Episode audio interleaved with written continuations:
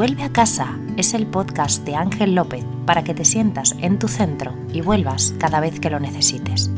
Un remanso de paz donde aprenderás técnicas para tu día a día que te cambiarán la vida.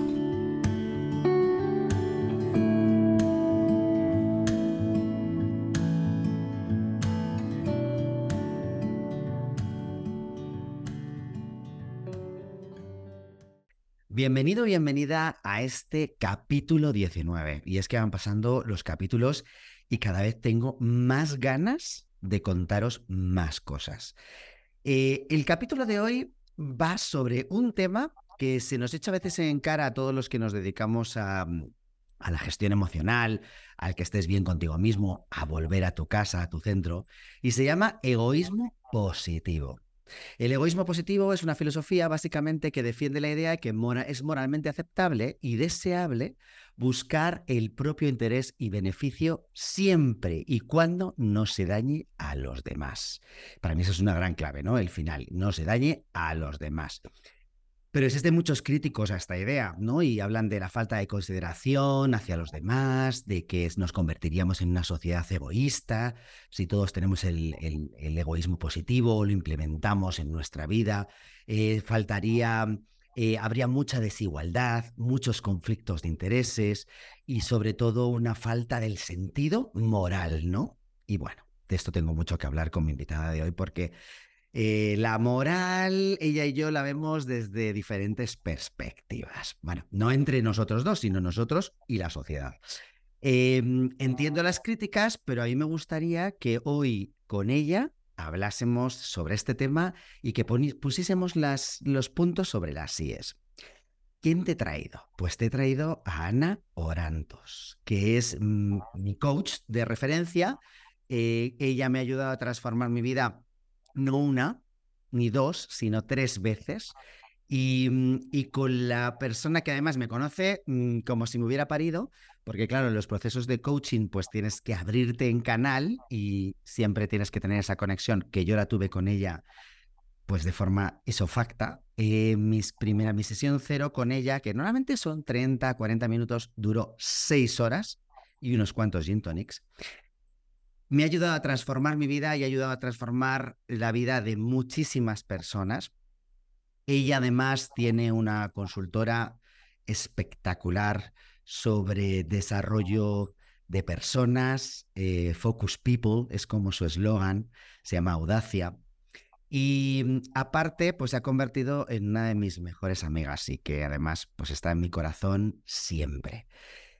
Ana, hola, gracias por venir vuelve a casa. Ay, Ángel, qué bonito. De verdad, es que lo primero que quiero decir es gracias, muchísimas gracias. O sea, para mí es un orgullo, un honor. Eres mi persona vitamina favorita, mm. eres, em, no sé, el ejemplo que le pongo a todo el mundo. La verdad es que eres como el ejemplo trampa, ¿no? Porque como la gente te ve y dice, ay, si yo hago un proceso como Ana Orantos, un proceso de coaching, voy a ser igual que Ángel López. No, tengo que decir que esto es imposible. Así que. Menos mal para ellos, menos mal para. no, por favor, voy a desmentir el ejemplo trampa, que esto pasa muchas veces. No, Ángel López es único, apasionante, eh, no sé, es la persona que siempre quieres tener cerca. Entonces, para mí, estar hoy aquí contigo me parece un lujazo, de verdad. Bueno, sabes que esto lo hacemos sin micrófonos y sin cámara todas las veces que podemos. Eh, hoy lo compartimos con los demás. Recuerda de vez en cuando que no estamos solos porque ya sabes tú por dónde pueden ir los tiros. Así que gracias de corazón. Muchísimas gracias. Gracias, gracias. Total, que vengas por aquí, gracias que pases por este lado y además porque quiero que la gente entienda, y esa es mi lucha, tú sabes, ¿no? Mi lucha desde el último proceso de coaching que, que estuvimos viendo y me estuvo ayudando Ana. Yo quería pasar desde el mundo corporativo, quería dejar mi vida mm, pues más business eh, de directivo a dedicarme a lo que me dedico hoy, ¿no? Que es justamente ayudar a las personas a encontrar su paz interior, su calma. Y, y, por ende vivir con más felicidad. Y fíjate que, que quería eh, traer este tema porque se nos acusa a veces de, de, oye, pues es que si pensamos solo en nosotros, nos vamos a vivir en, en, en un egoísmo puro, ¿no? Como, como he puesto antes y como he dicho antes. Y fijaros que Joana, cuando la conocí en 2006, y han pasado ya 17 años, amiga, de nuestro primer, de nuestro primer encuentro. Ella vino a dar formaciones a, la empresa donde nosotros trabajamos, donde Rebeca y yo trabajamos, ella como directora de recursos humanos, yo como directora de la organización, y al final, eh, ella me decía, oye, te tengo que hacer un proceso de coaching a ti.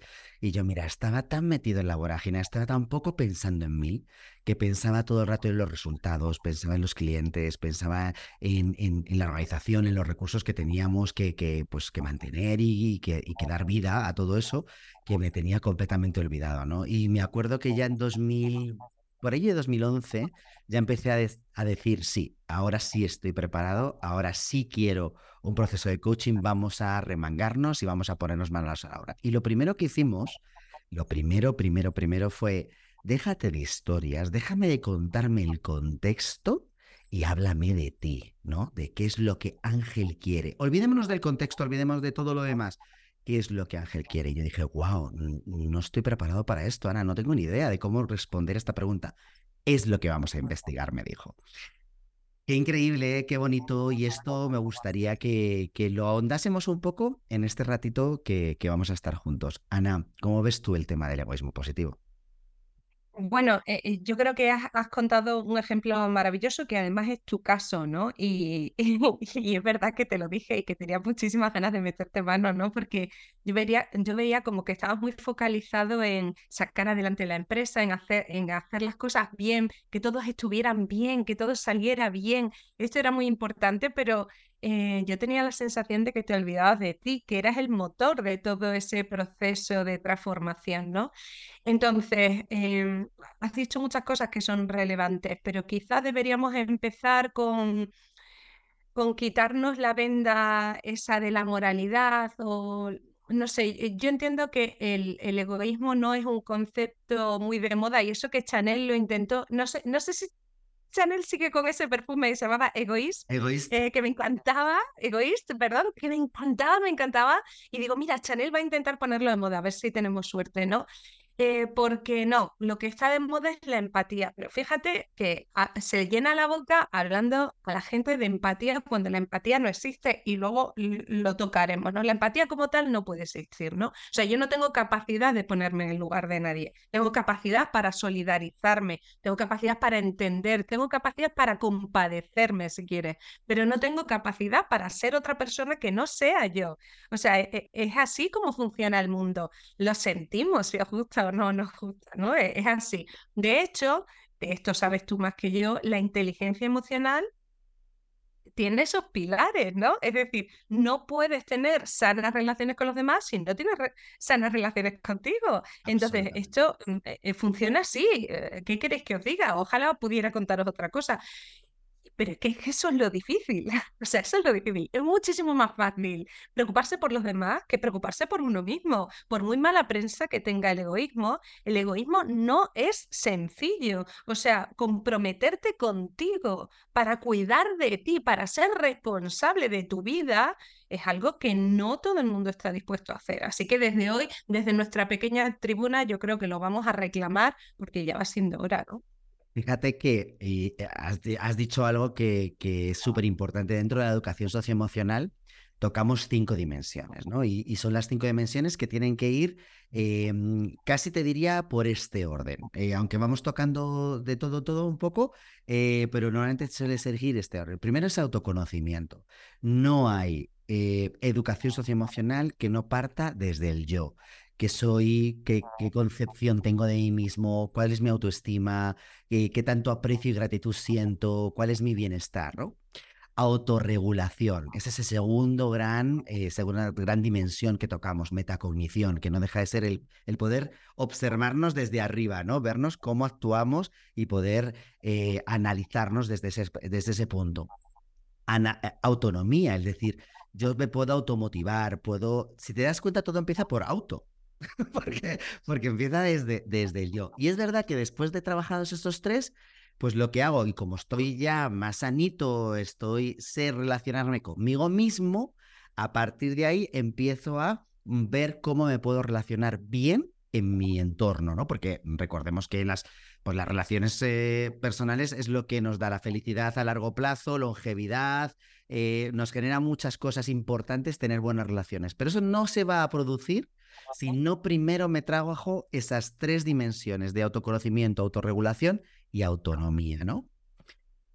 E, efectivamente. Eh, de hecho, de hecho, el autoconocimiento es la base para la autoestima. En realidad, lo que queremos es tener una autoestima, un, un amor por nosotros mismos reforzado llamémosle X, ¿no? Pero yo eh, creo que el egoísmo es lo que salva a la humanidad. Realmente, si no pensáramos en nosotros mismos, eh, no podríamos ayudar al resto. Es como cuando estás en el avión, ¿verdad? Lo de la mascarilla, ¿no? Ponga usted, usted antes la mascarilla, antes de ponérsela a alguien, ¿no? Porque si usted no está bien, ¿cómo pretende usted ayudar a los demás, ¿no?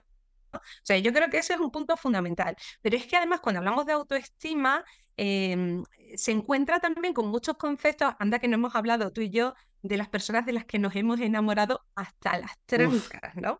Entonces, ¿qué es lo que pasa cuando nos enamoramos? Sobre todo personas pasionales como tú y como yo, eh, pues que si tú eres media naranja, solo tienes posibilidades de encontrar otra media naranja. Pero si tú eres una naranja entera, si no te hace falta nada, tienes mucha posibilidad de encontrarte con alguien que tampoco le falte nada y a pesar de eso quiera estar contigo, ¿no?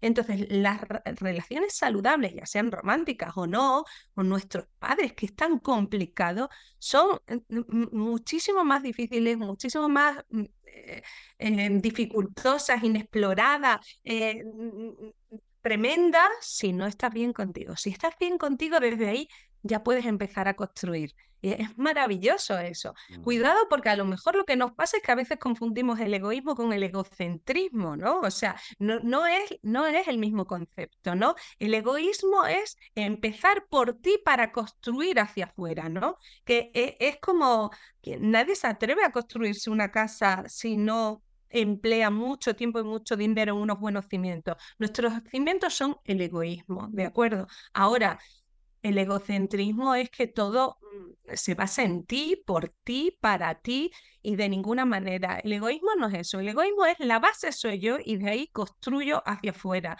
Las personas más egoístas del mundo son las que han, podido hacer las ONGs más em, tremendas, ¿no? O sea, gente con una autoestima muy fuerte, gente que se quería. O sea, estoy, recordando, yo qué sé, pues Teresa Calcuta, Vicente Ferrer, mucha gente que tenía la suerte de conocer de cerca o de lejos, eh, pero con una autoestima bárbara, porque sin eso no hubieran podido hacer nada por los demás.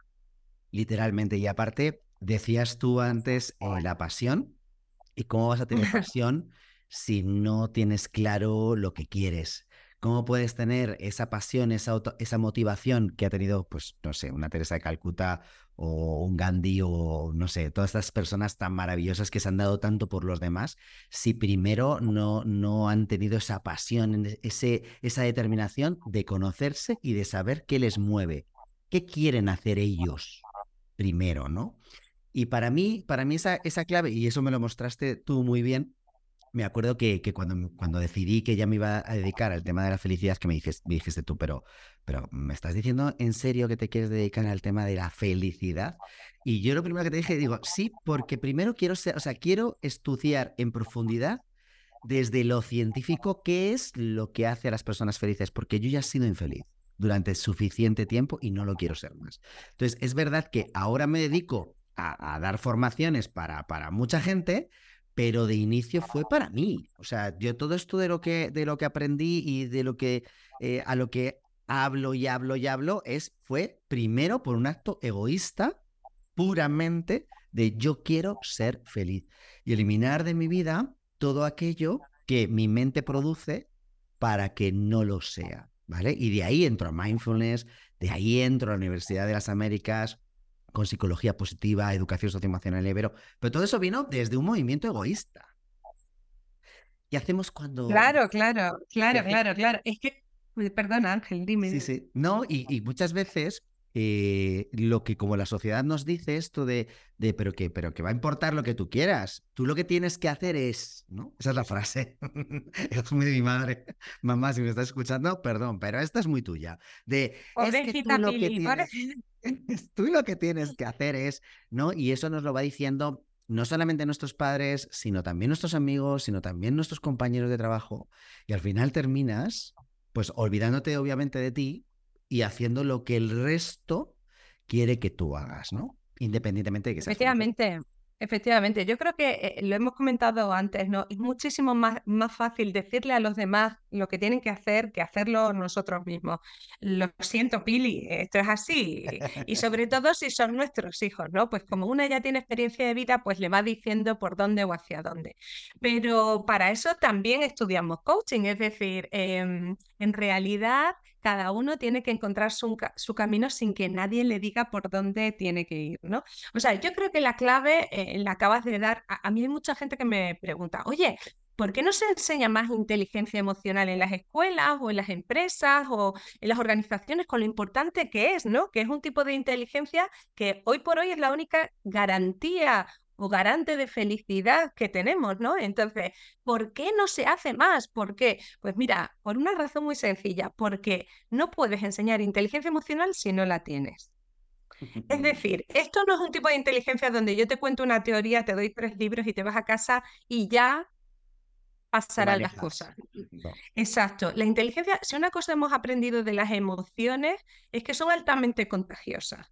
Por lo cual, si yo te estoy contando lo importante que es la felicidad o lo importante que es el autoconocimiento, como decías antes, o la autorregulación o la automotivación, pero mi ejemplo de vida es totalmente contrario a lo que estoy diciendo, no solo no vas a aprender, es que encima lo vas a aprender mal, que, que es peor todavía, ¿no? Entonces, para trabajar en este mundo de la inteligencia emocional y por eso tan poca gente, hay muchísima más gente del lado de la investigación que del lado de la praxis, ¿no? De lo que tú haces, que yo lo admiro un montón de, oye, de meterte en una habitación con un montón de gente allí a, transpirar inteligencia emocional. Para eso mm, tienes que haber hecho un camino como el que tú has hecho, ¿no? De crecimiento personal. ¿Tú te imaginas a alguien que piense en crecimiento personal o desarrollo personal sin pensar en sí misma, pero qué tontería es esta.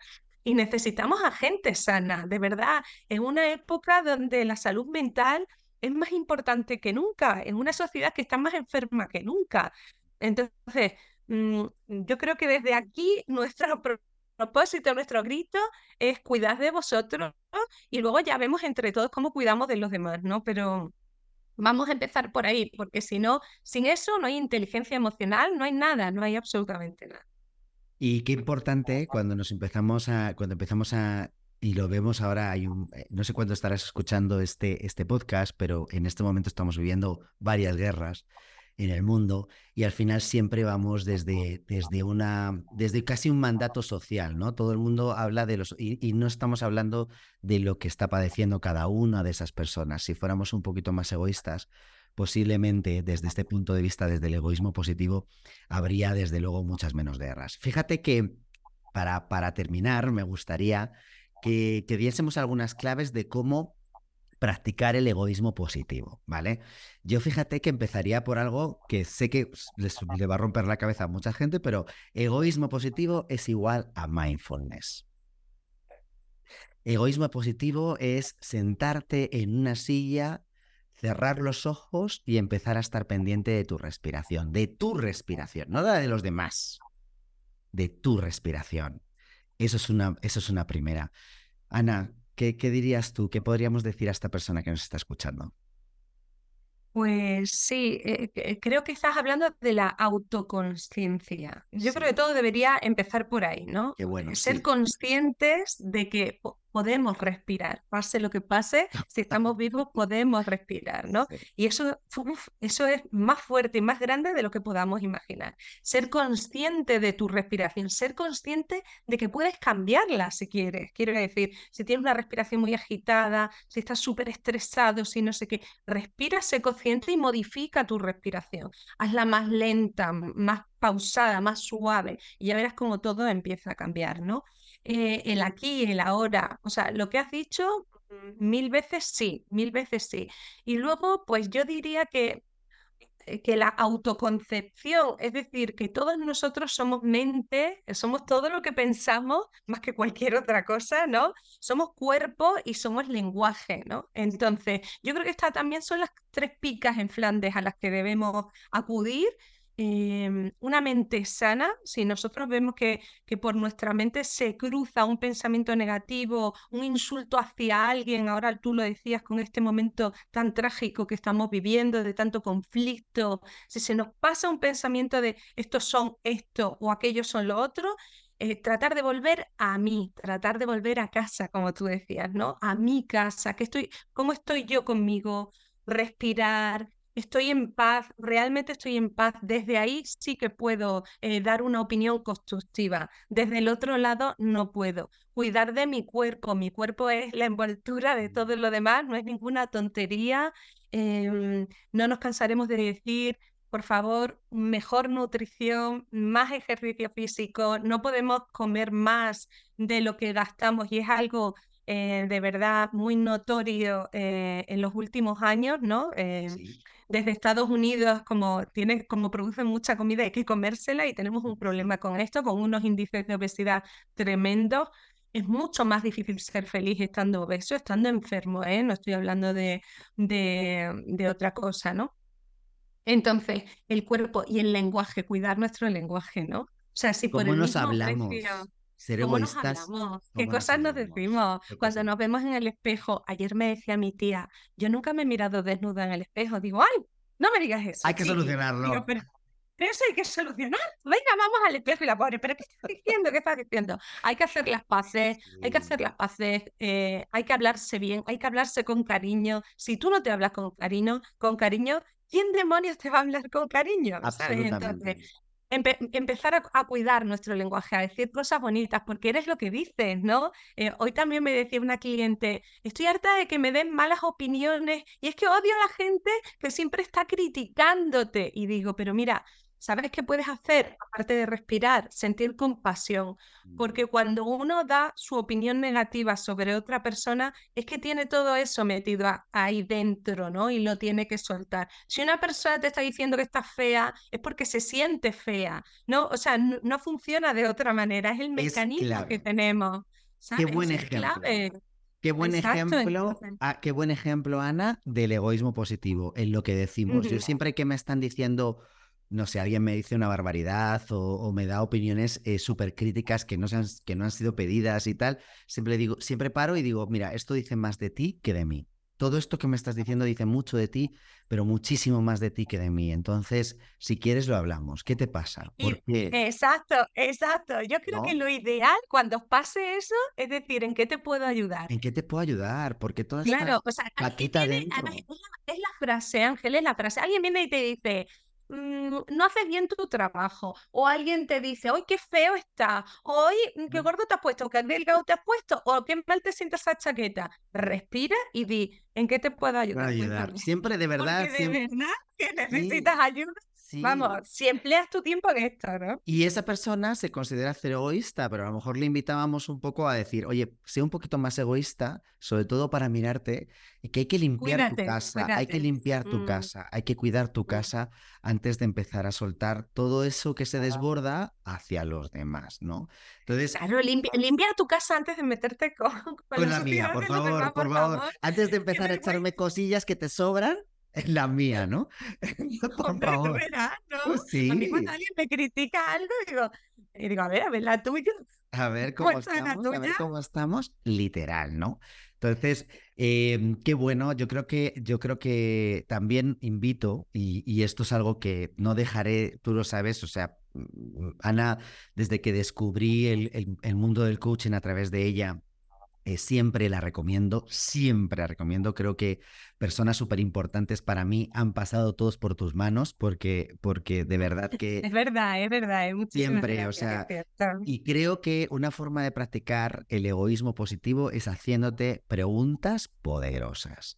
Y, mm, y, la verdad es que el coaching tiene eso, tiene, tiene esa, esa faceta de, hacer, de poder permitirte desde desde otra persona, ¿no? Que te está mirando fuera sin juicio, es un poco como mindfulness, ¿no? Sin juicio, simplemente por hacer una indagación constructiva, cómo puedes autoconocerte y es la base de, ese egoísmo positivo, de construir un egoísmo positivo bonito, que es eh, trabajando muy bien ese autoconocimiento, Luego ya si queréis hablar conmigo sobre autorregulación emocional, pues genial, pero de inicio ese autoconocimiento para saber quién eres.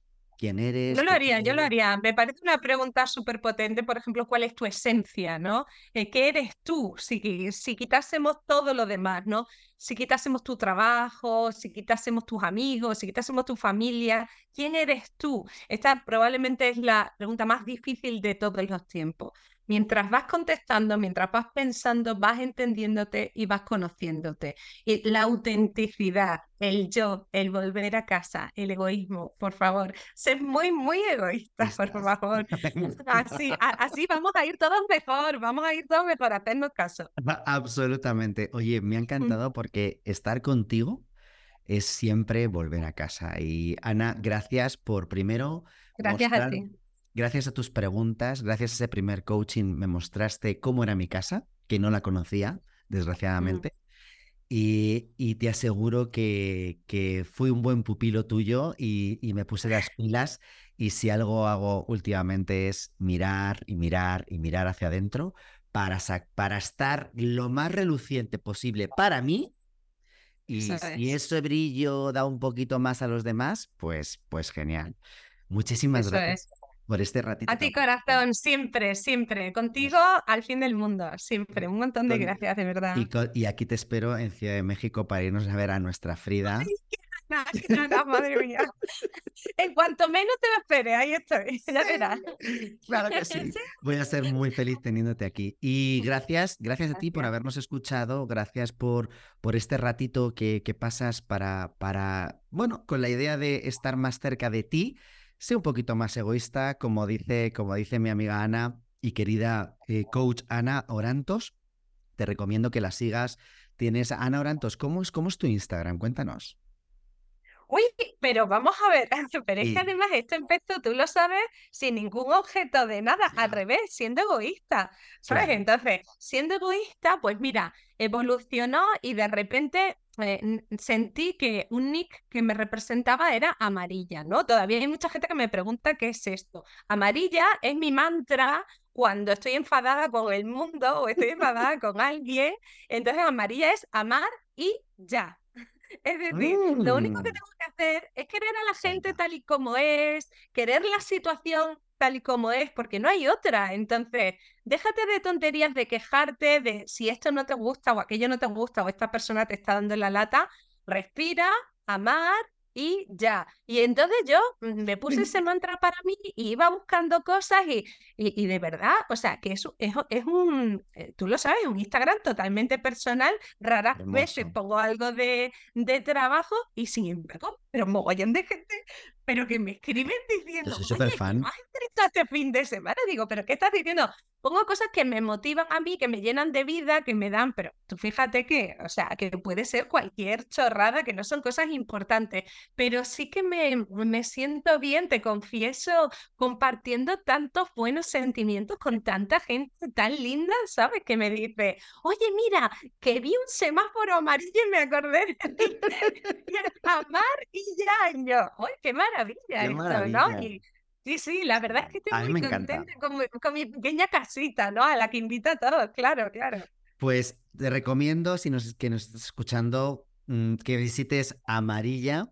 Y con este, además, no se te va a olvidar, eh, ahí te voy a buscar, ahí te voy a seguir. Ya te sigo desde hace mucho tiempo, pero bueno. Eh, y me encantan todas las reflexiones que pones, cómo, cómo invitas a brillar cada día y a mí me has hecho eh, mm, que mi calva reluzca muchísimo gracias a tu luz. Así que gracias por estar en Vuelve a casa y nos vemos muy pronto. Gracias a ti también por escucharnos. Un abrazo. Espero que sí, un abrazo. Hasta el próximo amanecer. Besitos.